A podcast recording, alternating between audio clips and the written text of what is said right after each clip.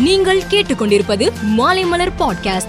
இன்றைய முக்கிய செய்திகள். நீட் தேர்வு மசோதாவை ஜனாதிபதியின் ஒப்புதலுக்கு அனுப்பி வைக்கவில்லை என கூறி தமிழக ஆளுநர் ஆர். என். ரவியின் தேநீர் விருந்தை தமிழக அரசு மற்றும் திமுகவின் கூட்டணி கட்சிகள் புறக்கணித்தன. இந்நிலையில் நீட் விலக்கு மசோதா தொடர்பான தமது பரிசீலனை மற்றும் குறிப்பேடு பணிகள் முடிவு பெற்றுள்ளதால் அதனை ஜனாதிபதிக்கு அனுப்பி வைக்க ஆளுநர் முடிவு செய்திருப்பதாக தகவல் வெளியாகியுள்ளன. தமிழகத்தைச் சேர்ந்த டேபிள் டென்னிஸ் வீரர் விஸ்வ தீனதயாளன் மேகாலய மாநிலத்தில் நடைபெற்ற சாலை விபத்தில் உயிரிழந்தார். இந்நிலையில் இன்று நடைபெற்ற தமிழக சட்டசபை கூட்டத்தில் தீனதயாளனுக்கு இரங்கல் தெரிவிக்கப்பட்டது.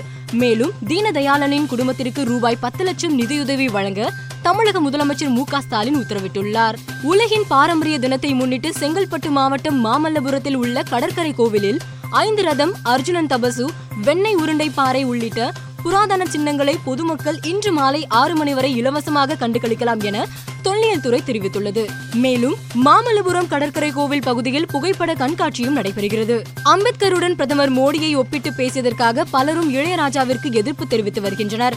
இந்நிலையில் இந்த விவகாரத்தில் இளையராஜாவுக்கு பாஜக தேசிய தலைவர் ஜே பி நட்டா ஆதரவு தெரிவித்துள்ளார்.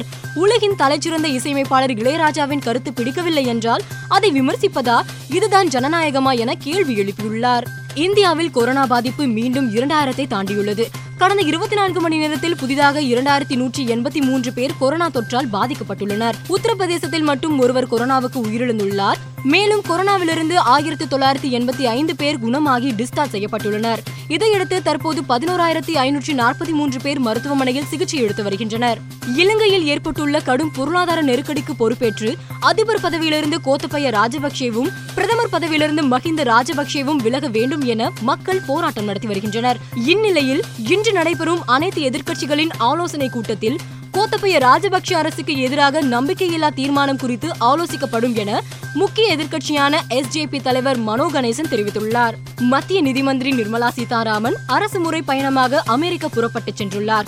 இந்த பயணத்தின் போது பன்னாட்டு நிதியம் மற்றும் உலக வங்கியின் உயர்நிலை கூட்டங்கள் ஜே இருபது உறுப்பு நாடுகளின் நிதி மந்திரிகள் மட்டத்திலான கூட்டங்கள் மற்றும் மத்திய வங்கி ஆளுநர்கள் கூட்டங்களில் நிர்மலா சீதாராமன் கலந்து கொள்கிறார்.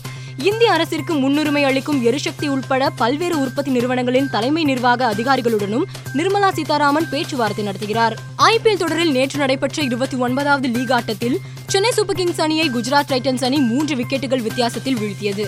இதையடுத்து அந்த அணி இதுவரை விளையாடிய ஆறு போட்டிகளில் ஐந்து போட்டிகளில் வெற்றி பெற்று பத்து புள்ளிகளுடன் தரவரிசை பட்டியலில் முதலிடத்தில் உள்ளது. சென்னை அணி இரண்டு புள்ளிகளுடன் ஒன்பதாவது இடத்தில் உள்ளது. பனிரெண்டாவது இந்திய சீனியர் ஆண்கள் ஹாக்கி தொடரின் இறுதிப் போட்டியில் தமிழ்நாடு அணி ஹரியானா அணியை நேற்று எதிர்கொண்டது. இதில் டை பிரேக்கர் சுற்றில் நான்குக்கு இரண்டு என்ற கோல் கணக்கில் ஹரியானா வெற்றி பெற்று கோப்பையை கைப்பற்றியது. தமிழ்நாடு இரண்டாவது இடத்தை பிடித்து வெள்ளி பதக்கம் வென்றது. மேலும் செய்திகளுக்கு மாலைமலர் டாட் காமை பாருங்கள்.